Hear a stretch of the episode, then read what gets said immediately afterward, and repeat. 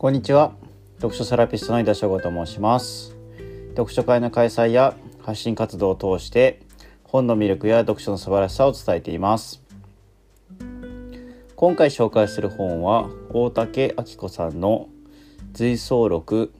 スナップショットは日記か森山大道の写真と日本の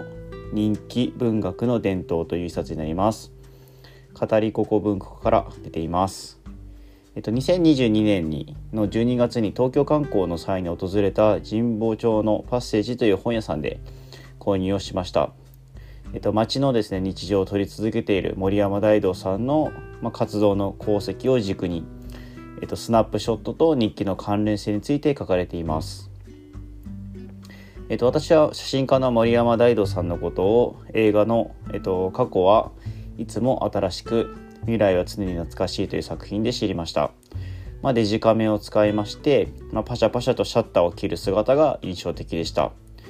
まあ、海外でも高く評価されまして、まあ、この本の表紙にもなっている三沢の犬というものが有名です。えっと、私もですね、写真を撮るのが好きでクリスマスプレゼントにカメラをお願いしたこともありました。でコロナ関連の給付金でお金が入った際にミラーレスの一眼レフを購入しました。まあ、こちらを読んでもっとカメラを携えて街に出て写真を撮れたらなというふうに思いました。まあ、写真だけで表現するというよりかは、まあ、この随想録のように、まあ、言葉と合わせて表現することができたらいいのかなというふうに思いました。ちょっと最後に印象に残ったところを引用します。36ページです。